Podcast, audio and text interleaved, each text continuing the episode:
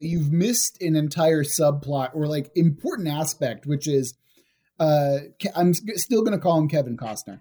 Kevin yep. Costner and the dragon team up and like they go around from town to town. Yeah. Pretending... I was actually I was going to get to that, yeah. Uh, well, um, I'm getting to it now. Like well, you lost you your fucking on, chance. Okay, you can talk God about it. Then I'll then I'll branch into it.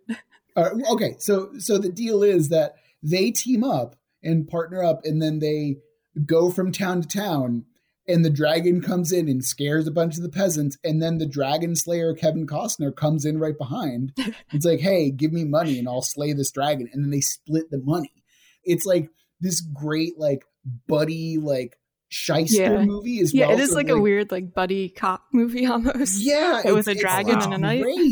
yeah, yeah, um, yeah. That ties in with the thing that surprised me rewatching it.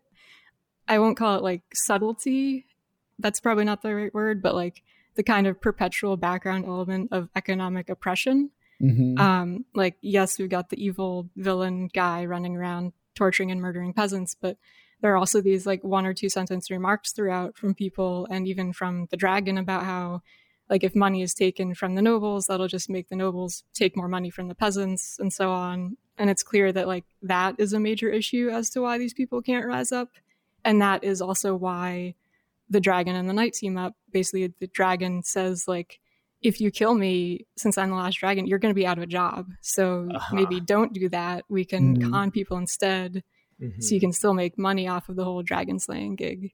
The dragon's are smart.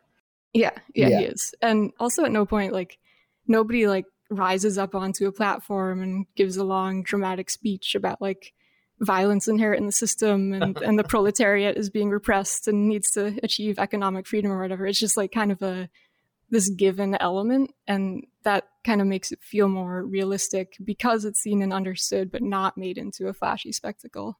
Mm-hmm. So I think that can even like be something to keep in mind for world building and for RPGs. Like you can have these layers of conflict that aren't necessarily all upfront mm-hmm. in your mm-hmm. face all the time.